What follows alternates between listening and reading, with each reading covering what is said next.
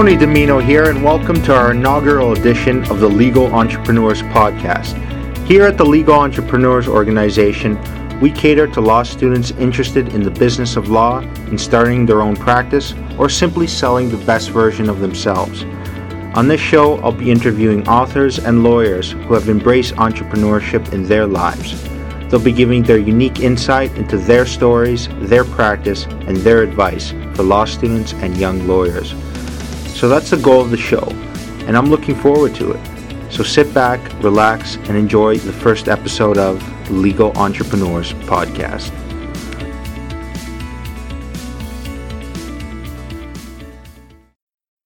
So you're a law student thinking about how you want to begin your career and not knowing what lies in store. Or you're a young lawyer who may be feeling like a square peg in a round hole. You may be even asking if law is the right career for you. Well, my guest today has had anything but a predictable career path. His name is Pulat Yunusov, and he's the founder and principal of Yunusov Law Professional Corporation, a boutique commercial litigation firm. Today, he'll be giving his insight on the risks, obstacles, and rewards of being a sole practitioner and advice on finding fulfillment as a lawyer. He'll also be talking about how law students and young lawyers can stand out in a competitive marketplace, what legal tech and blockchain may spell for the practice of law, and even what engineers can teach lawyers about finding happiness and balance. Pulat joins me now. Pulat Yunusov, welcome to the show. Thank you. So, Pulat, you're the founder of Yunusov Law Professional Corporation. It's a commercial litigation firm in Toronto. Let's start off with your what your firm does and the type of clients it helps. It's a small firm. It's just me and people, uh, some people who work with me. I'm uh, looking into um, uh, hiring another lawyer, but uh, so far it's been just me, uh, the only lawyer, and uh, it's been that way for almost seven years. I started in 2011, and I started as a do any kind of litigation practice, and by now my um, ideal client is a uh, business with uh, probably under $10 million in sales a year. My ideal file is um, a million dollars or less. And um, my files usually have to do with some kind of breakdown in commercial relationships or transactions, uh, or some kind of property damage or insurance claim. But I don't do personal injury, um, and insurance files are not a big part of my practice. Interesting. Okay, so part of our goal here at Leo is to help educate and inspire those law students who are interested in entrepreneurship. Um, to pers- to explore it at least in their career path. Could you talk a little bit about your background? I know you were a computer programmer at one time. I, I think you still do some coding. Um, how has that informed your law practice thinking? And you know, like how did that? How did you go from computer programming to just like going to law school and starting your own firm? What inspired you to do that? I uh, always wanted to do my own thing. Uh, as far back as I can remember, I um, I was growing up uh, during the uh, uh, breakdown or breakup of the Soviet Union. This is where I'm originally from, and uh, nothing was permanent. Everything was changing, and things that seemed like they would be around forever. They were um, disappearing uh, in front of me, and you know, jobs were not uh, available anymore as I was growing up, or different jobs became available. Uh, entrepreneurship uh, was possible for the for, for the first time, at least officially. It's funny, but in some ways, it's similar to what the West is going through now because jobs are becoming less important and uh, being your own boss or freelancing is becoming more common. it's not as dramatic or painful as the breakup and collapse of the Soviet Union, but uh, there are some parallels. So that influenced me, and I had different gigs during my professional life. Uh, you know, on in in, on, uh, in both hemispheres, but um, when I came to uh, Toronto uh, 18 years ago, I um, became a computer programmer. I was a computer programmer, software developer for seven years. I always wanted to be a computer programmer. I coded as a, uh, you know, when I was in high school, and uh, even as I was studying in my undergrad, which was international relations, I was also coding. So it was a great time to be a coder. Uh, early 90s, um, and then the rest of the 90s. And, um, you know, in the following decade, it was also great despite all the um, crises and all the uh, uh, market crashes, despite all of that. It was always great to be coding computers because the computer um, uh, era has arrived or had arrived at the time. So I was a computer programmer for seven years. Uh, also doing my own gigs, having my own uh, consulting practice, or working uh, in house for some of these years.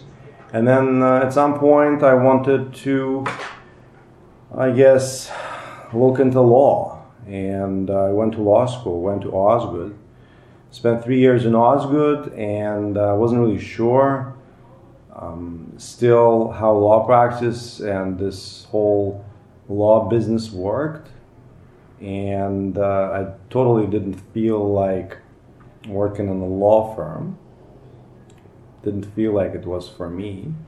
And uh, I was a big fan of the engineering philosophy, engineering uh, approach to doing things, and also the uh, startup movement was taking off. So I really believed in starting with a minimal minimal kernel and then taking it from there. So I thought, okay, I have this license from the Law Society. I, I have my uh, insurance from Law Pro. In theory, I'm a lawyer. If I want to be a lawyer in practice, all I need to do is get one client. If you have one client, assuming you have insurance and license, you're a lawyer now. Uh, and I got my first paying client very quickly. I think I put an ad on Craigslist or something, and uh, I got my first small claims file. So if you want to get started in litigation, really look into small claims court.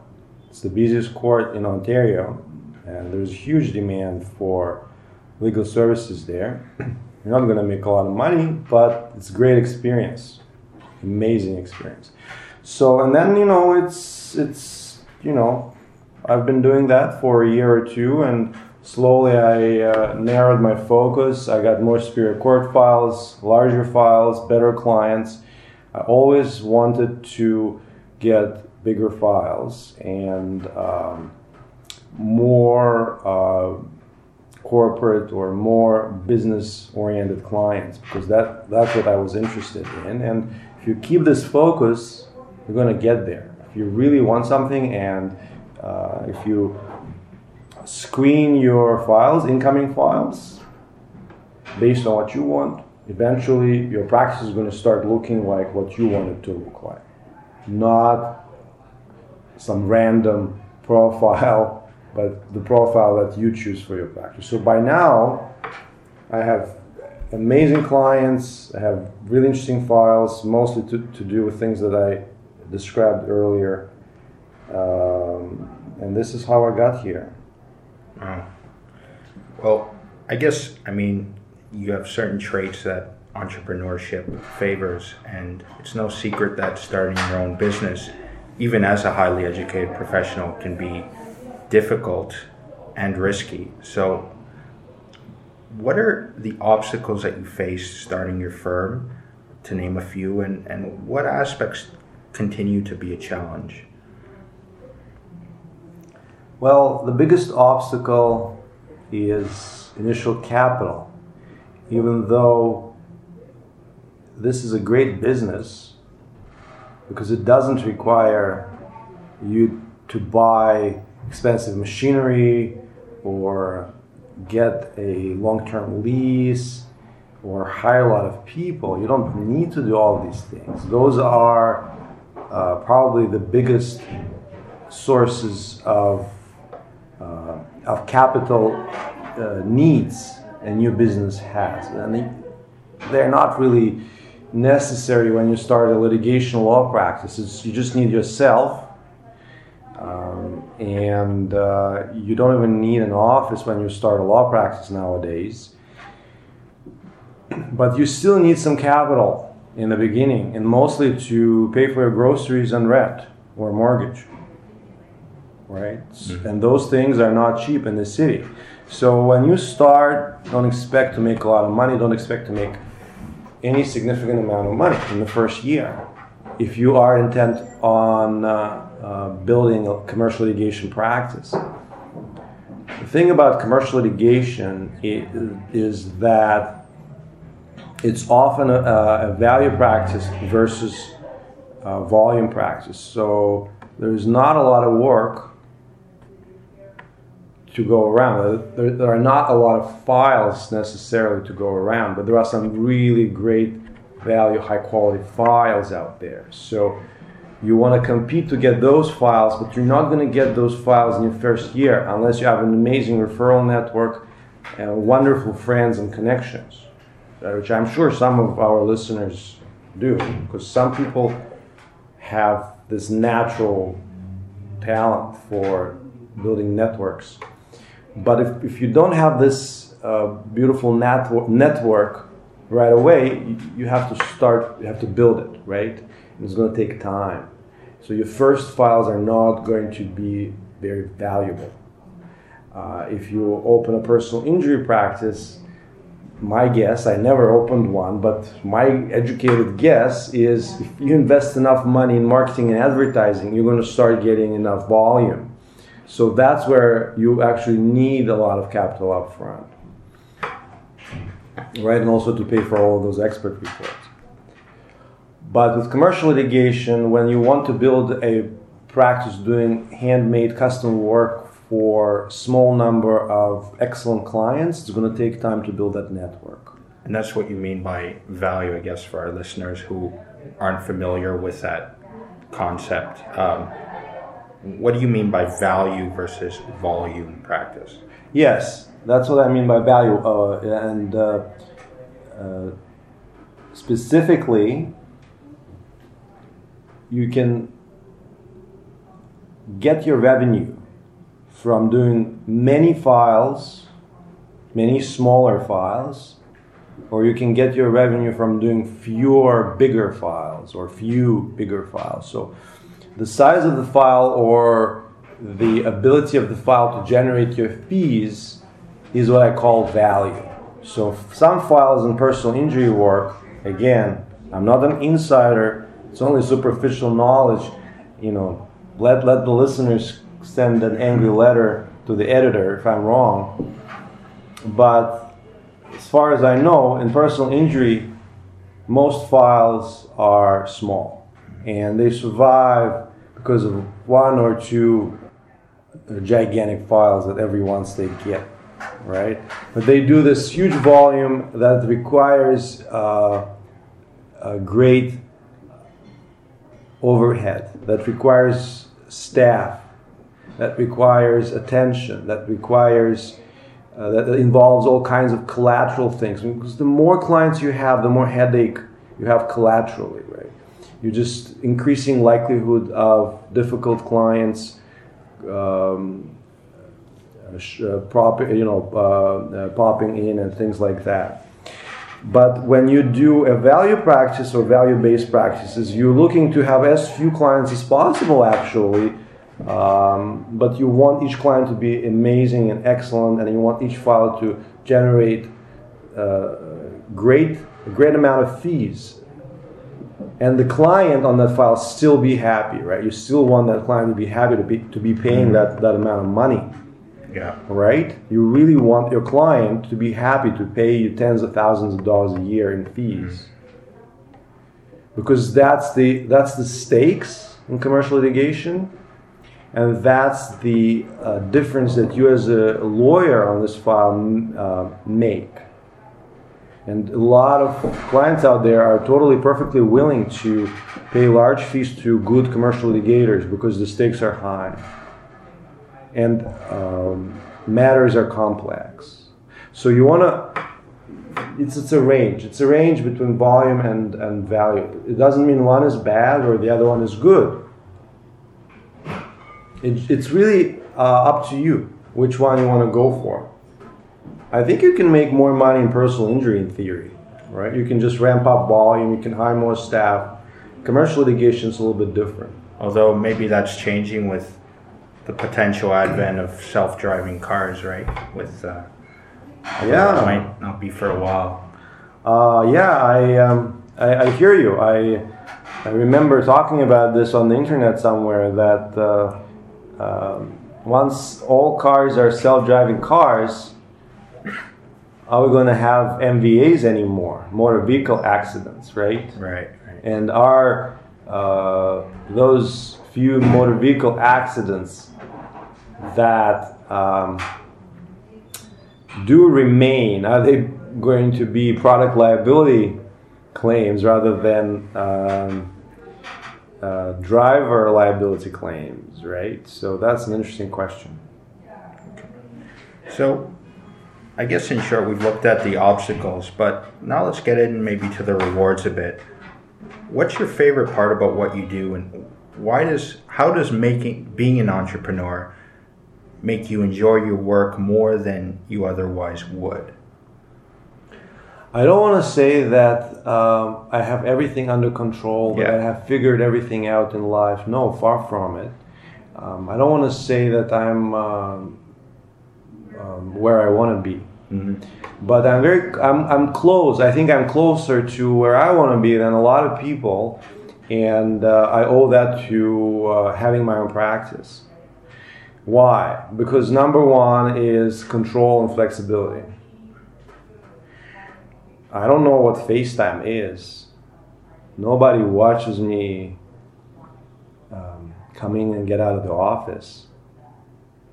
I have an office, but if I want to work out of a coffee shop, I can. If I want to work out of right. a completely different city, I can, right? Uh, and nothing stops me from working out of a completely different city because everything is electronic.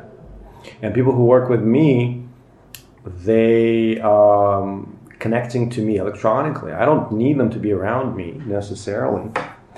So this flexibility and control are amazing, and they permit creativity. They free up time for side projects. Um, they, I think, they create this elusive work-life balance for me. I don't want to boast, but um, it's not bad here. So, if you want to work 12, 16 hour days, you will work 12, 16 hour days, even if you have your own practice. I guess, especially if you have a volume practice, because uh, volume practice requires a lot more business management, right? But if you don't want to work 12, 16 hour days, you have a lot more um, room and choice to, to avoid that those long hours when you have your own practice and still and still be comfortable financially. You know i don't think that financially i'm um, far from uh, an associate in a big firm who's working 16 hour days. I don't think so at all. Great. So that links up to the, this next topic, which is finding fulfillment as a lawyer. Um, so back in 2015, you wrote an article on the Medium called "How to Be a Happy Lawyer," and I found this interesting as, I mean, it applies to current lawyers, but it can also help law students like me and our viewers sort of create this vision of, of the life that we want. And you know who knows maybe even question if law is right for us. So if my understanding is correct. The thesis of the article is to be a hap- happy lawyer you need uh, these terms called scalability and determinism. So let's start with scalability. What is it and how have you used it to your benefit?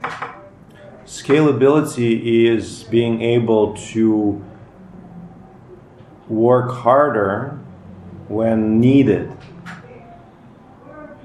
Let's say somebody brings an urgent motion without notice or with very short notice, and you have to respond to it on very short notice. So you suddenly have to put in 10, 20 hours in the span of two, three days or something like that. If you're scalable, it's not going to break your back. Mm. You're going to do it. I mean, you're not going to necessarily enjoy it because uh, last minute things are always stressful. But you're going to do it and you're going to do a decent job because you will deploy capacity that had been lying dormant or idle essentially being scalable is having this capacity that you can deploy at will to suddenly become a more powerful uh, law firm. You're still a one man shop, but there are different techniques you can use to do the work of a five uh, lawyer shop on demand. You don't necessarily uh, want to um, experience these dramatic peaks often because if it happens often perhaps just become a five lawyer firm right hire more lawyers but um, you should be able to handle occasional peaks and when, when, when you're scalable you can and if you're not scalable maybe you can once and then the second time you're going to get a drinking problem. The third time, you're going to, yeah. you know, leave the practice of law, stuff like that, right? So, how do you become scalable? Well, I guess don't work 16 hour days because when you work 16 hour days, if all of these 16 hours every day are filled with work that are just that that is just routine, that is just planned, and something unplanned comes along, what are you going to do? You're going to work a 23 hour day, it's not great, right? It's not great, and um, everybody's situation is different. But this is my thesis. You need to have some spare capacity. Don't work at hundred percent all the time. It's unhealthy, and it's also not uh, good. Doesn't make good business sense, and it's not fair to your clients. Remember, we don't do it just for ourselves or our families we have to protect best inter- interests of our clients and taking care of yourself and taking, taking care of your capacity and scale i think it's uh, an essential element of taking care of your client and protecting your client's best interests. So that's scalability. Awesome. So how about determinism? What is it? How have you used it to your benefit? I borrowed both terms from software engineering. I heard uh, these terms first in my computer programming work. And determinism uh, comes directly from one of my great influences. Uh, my, my, one of my former, bo- well, one of the few former bosses. I didn't really, I haven't really had a lot of bosses in life, so he's one of three maybe that I had and uh, he was a great influence on me. And determinism is basically uh, what machines give us. We know we know exactly uh, what the machine will do. When a machine uh, steps away from the program, that's called a bug, and then we call in tech support. Right? So when you tap your transit card, Presto card in this city. It's called Presto, right?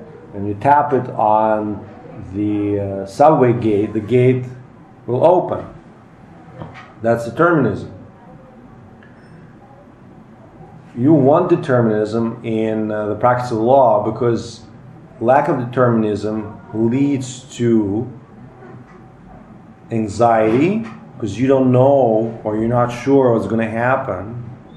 It leads to bad choices.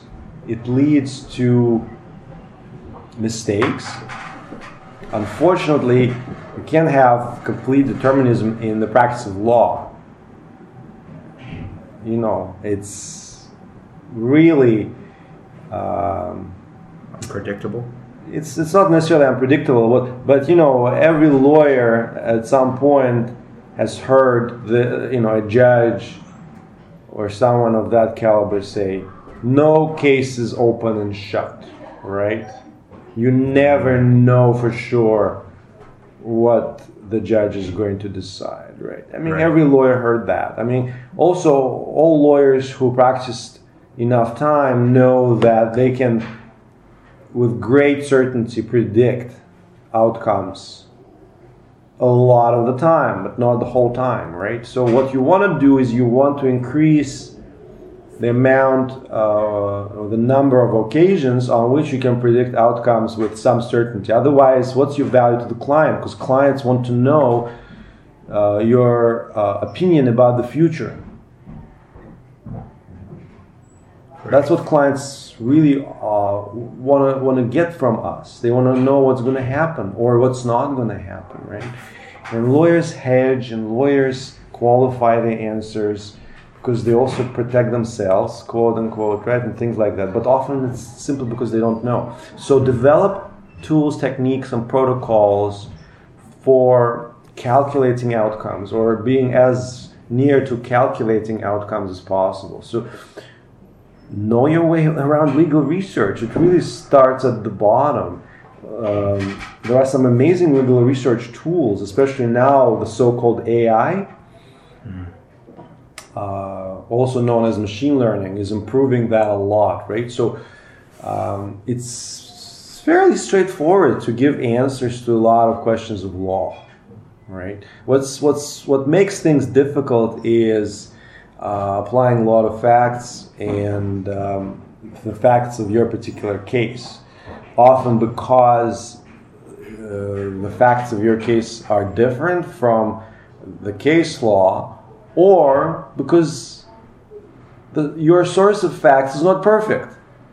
You know, a lot of lawyers will will know this. You think that these are the facts of your case, and then shortly before the trial, you find out, oh no, uh, the witness was wrong, and that's not what they're going to say, right? Or the document was not from uh, a good source, or something like that, right? So that's where the reality of clean law comes uh, across the. Um, uh, the, the, the, the dirty facts of life, basically, right? Life is not clean. Law is trying to be clean.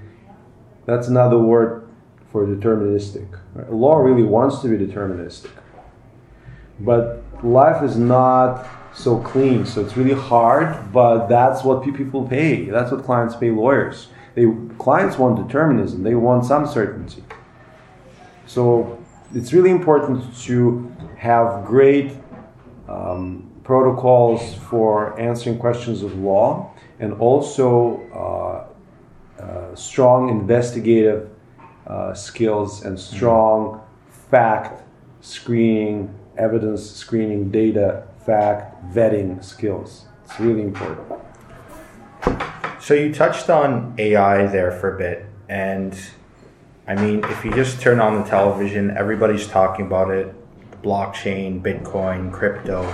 Um, so, one of your, I guess, specialties and areas of interest is how law practice is changing and how technology is affecting that change. So, we're going to get into blockchain a little, little later on, but um, what changes have you witnessed in the practice of law, and what changes do you think lie in store for new lawyers?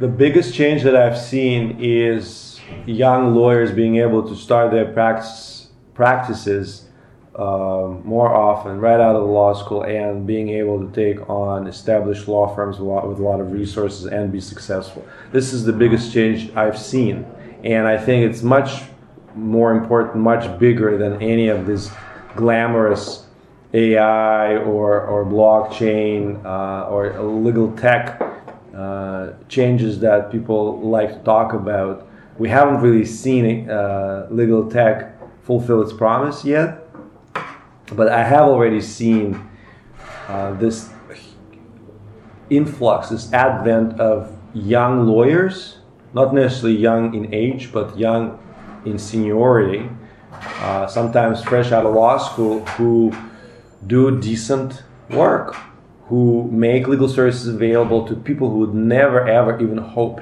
to uh, access legal services. And, and uh, I see these young lawyers take on established firms with lots of resources and uh, do it successfully because at the end of the day the beauty of our system is that we have amazing judges. Wow. All right yeah. Amazing judges who can see beyond reputation beyond the cachet beyond um, uh, you know the the our, money suit. Although we don't have our money suits in superior court courtrooms we have robes but still, so judges, they really, uh, in my experience, do a great job. As long as you bring the case to them properly, and uh, it wasn't really, it wasn't really possible to the same extent before the advent of the internet, before um, the paperless office, because before paperless office, you had to get a lease. You had to get some your, your filing cabinet somewhere, and your filing cabinet was always growing because you didn't scan things. You know, you, you didn't have email as much, right? And uh, just the sheer space was a, was a cost. going back to capital, right? So, and you need you needed an assistant to handle all the paperwork. So, staff, lease, right? It was hard to um, start your own practice early on before, much harder than now. And I see all these young lawyers do it now successfully, and it's great. It's a really underrated trend mm. that not enough people talk about. This is what we should be talking mm-hmm. about, and we also should be. Uh, helping these young lawyers start their practices and um, fulfill all these great societal objectives like access to justice, in addition to supporting themselves. Mm, that's awesome. Um, so, I want to get into an article you wrote on SLAW and. You mean SLAW? SLAW, that's right. SLAW.ca. SLAW, okay. The biggest legal public online publication in Canada, as far as I know. Okay, uh, great. So, uh, yeah, it's called "What is blockchain? Why is it important for law practice?" So, for those law students, for those people who don't have an idea of what it is, what is blockchain? Um, and you know, what is cryptocurrency? Is the basic idea of it. I wonder if a lot of listeners heard of BitTorrent. Mm-hmm. It's this program. I mean, I'm really um, simplifying here. Okay, so mm-hmm. tech people will forgive me for this. It's this program, you download it, and then you can go to some shady website and you can download movies and music with this program. And it's like this program gives you access to a bunch of files online, and uh, I think a lot of these files, I'm not sure, I, I, haven't tried it myself, but I think a lot of these files are illegal downloads, right? Right. And uh, I've definitely heard of the um, media industry Hollywood going after downloaders or illegal downloaders. But they can't shut it down. They can't shut it down. It's flourishing, right? So people like me are not going to bother with this just because it's much easier to just reach for the Apple TV remote and just click through or uh, tap through, buy, rent, or whatever. I mean, who cares? Like two bucks, four bucks. I'm not going to go uh, search shady websites. But why am I talking about this? So the question is, why is this powerful industry, the entertainment industry, Hollywood, uh, law enforcement, why can't they shut down these networks? Because these networks are spread across thousands and thousands of individual home or work computers. These networks have pieces and bits and pieces of data on all these computers, and then they're capable intelligently of collecting these bits and pieces into files that people uh, look for media files, movies, music, whatever. By the way, a lot of legit stuff is on those networks. Like you will uh, be able to get um, install DVDs for Linux on those networks and things like that. Very large files can be downloaded from those networks. So nobody can shut them down because they're spread out. There is no central server like in a data center, Google or Amazon data center, where you can go to Amazon and Amazon will shut it down, Google will shut it down. No, it's spread out, out across thousands of machines, and even if a third of these machines go, you know, go off. It's not going to affect the result. The files are still going to be spread over the sufficient number of machines to be available and uh, to be able to maintain this network. Data exchange network that doesn't depend on a central server. So that's BitTorrent, P2P, peer-to-peer network. Now, um, Bitcoin is like BitTorrent but for money or for value, more generally speaking. Again, it's a network spread uh, across thousands of machines, thousands of computers, and uh, this network, instead of keeping track of uh, video files, audio files, allowing people to download them, this network keeps track of who has how much and who gives how much to whom. And you may be wondering, you can't call this money, it's not dollars, it's just Bitcoin, it's like fake money or monopoly money. Right? But um, just hold on a second, okay? Hold on a second. Let's first agree that this network is capable of keeping track of bitcoins. And let's first make sure our listeners understand the technological feat, this achievement of being able to have this distributed mind, like a hive mind, which cannot be shut down by anybody. You have to literally find each and every individual computer uh, among thousands and shut each one down to shut down this network. And nobody's been able to do it with BitTorrent. Mm. We have uh, really good evidence suggesting that it's impossible. So understand this technological achievement first, a distributed P2P network that keeps track of who has how much money and who paid how much money to whom. Understand this first. And then secondly, understand why Bitcoin is valuable to those people on this network. So Bitcoin is valuable for many of the same reasons that gold is valuable to people. It's valuable because it's rare and durable. Versus fiat currency essentially. Well, fiat is also valuable. I'm not going to say no if you right. give me a thousand dollars right now, right? I'm not right. going to say no. Okay. Uh, for the record, uh, I'm not getting paid for this podcast, just so everybody knows this. but um, have you heard of um, Zimbabwe? Mm. I think they have trillion uh, dollar banknotes or something like that. Or even when I was growing up in the Soviet Union, Mm. I, I, I think we had hyperinflation.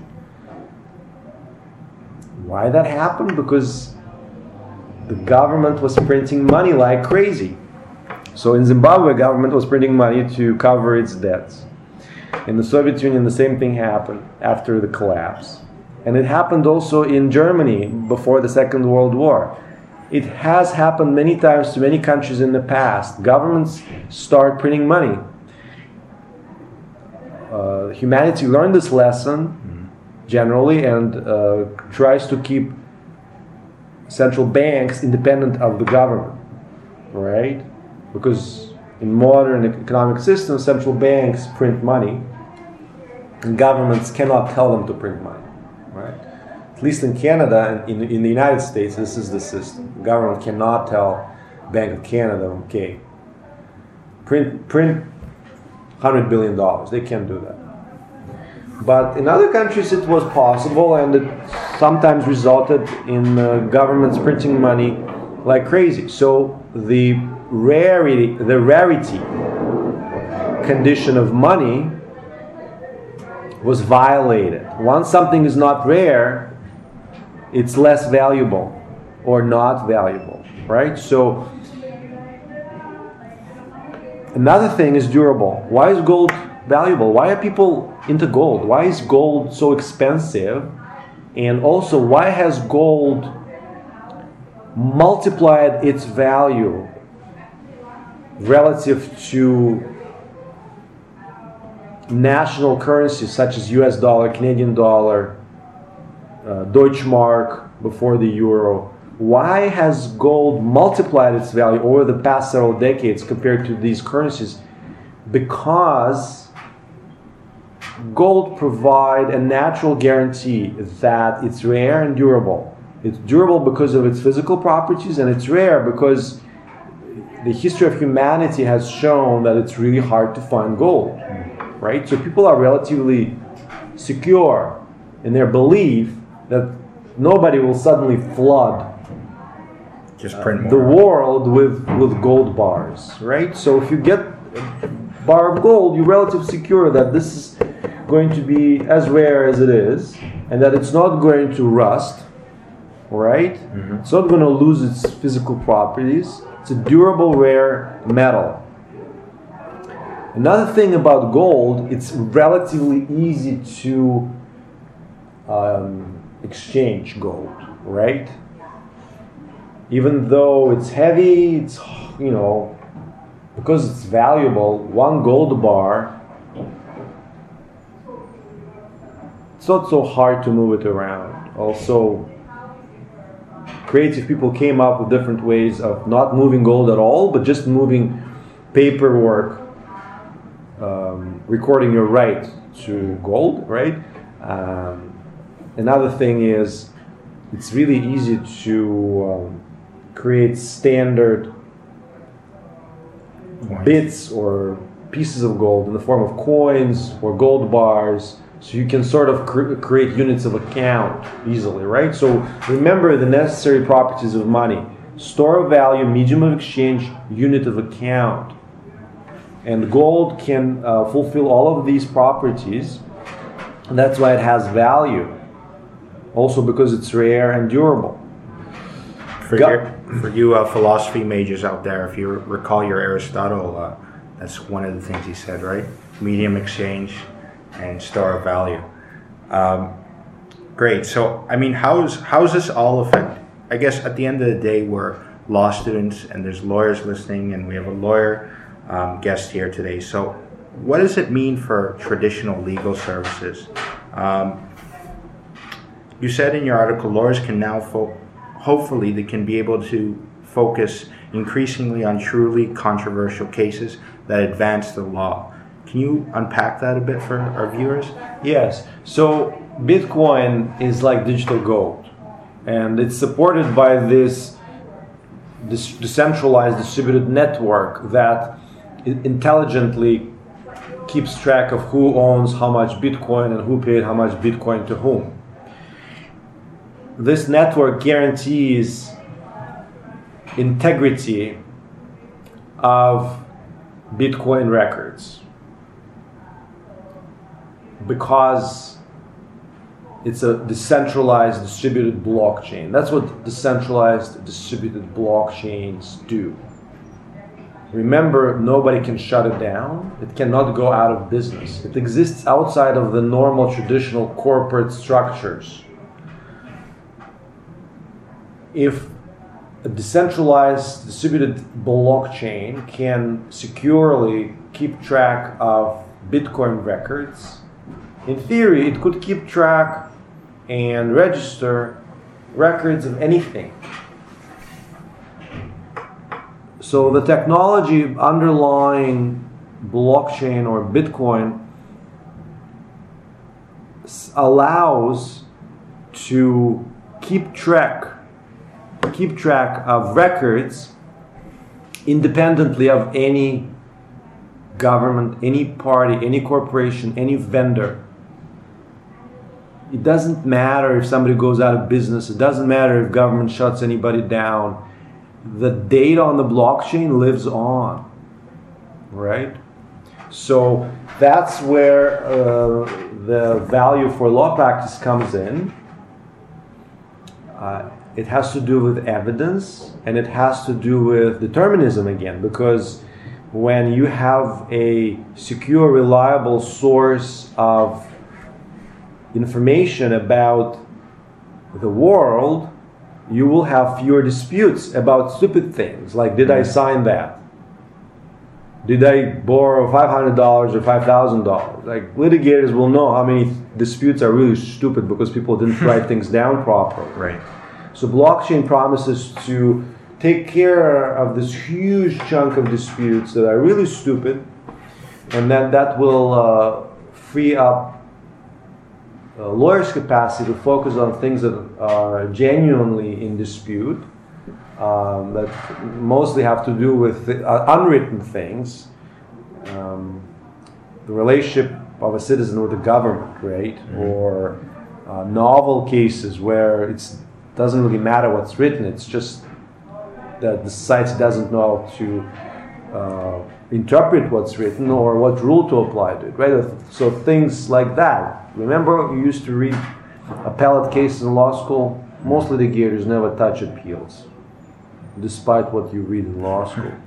But you know, if there are fewer disputes over silly things, maybe more lawyers will focus on truly novel disputes that uh, go to the root of what the law should be. Wow, that's that's interesting. So let's wrap up here. Um, how do you think law graduates?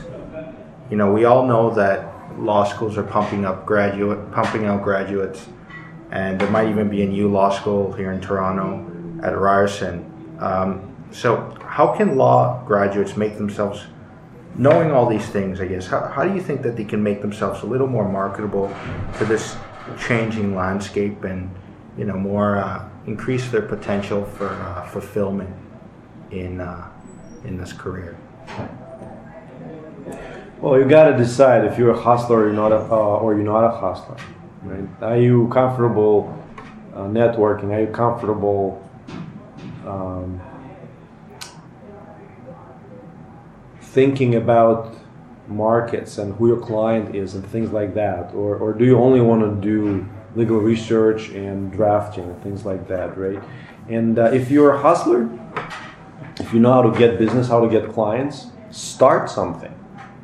I'm serious. So really start something. Don't think about uh, job search necessarily. Just start something. We all need to get articling, I think, still. Uh, but beyond that, just start something. Like I said, Law Pro, Law Society, one client, and you're a lawyer, right?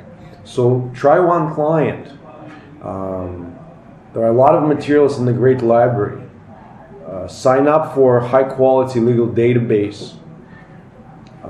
Don't try to save money on that and start something. If you're not a hustler, if you don't really want to go after clients, if you want to, if you don't like selling, if you don't like marketing yourself, then think about partnering up with someone who who does.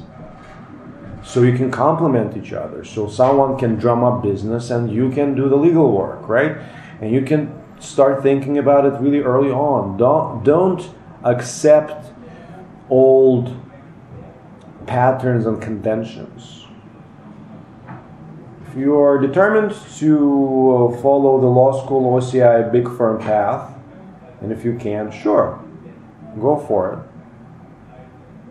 I haven't worked in a big firm.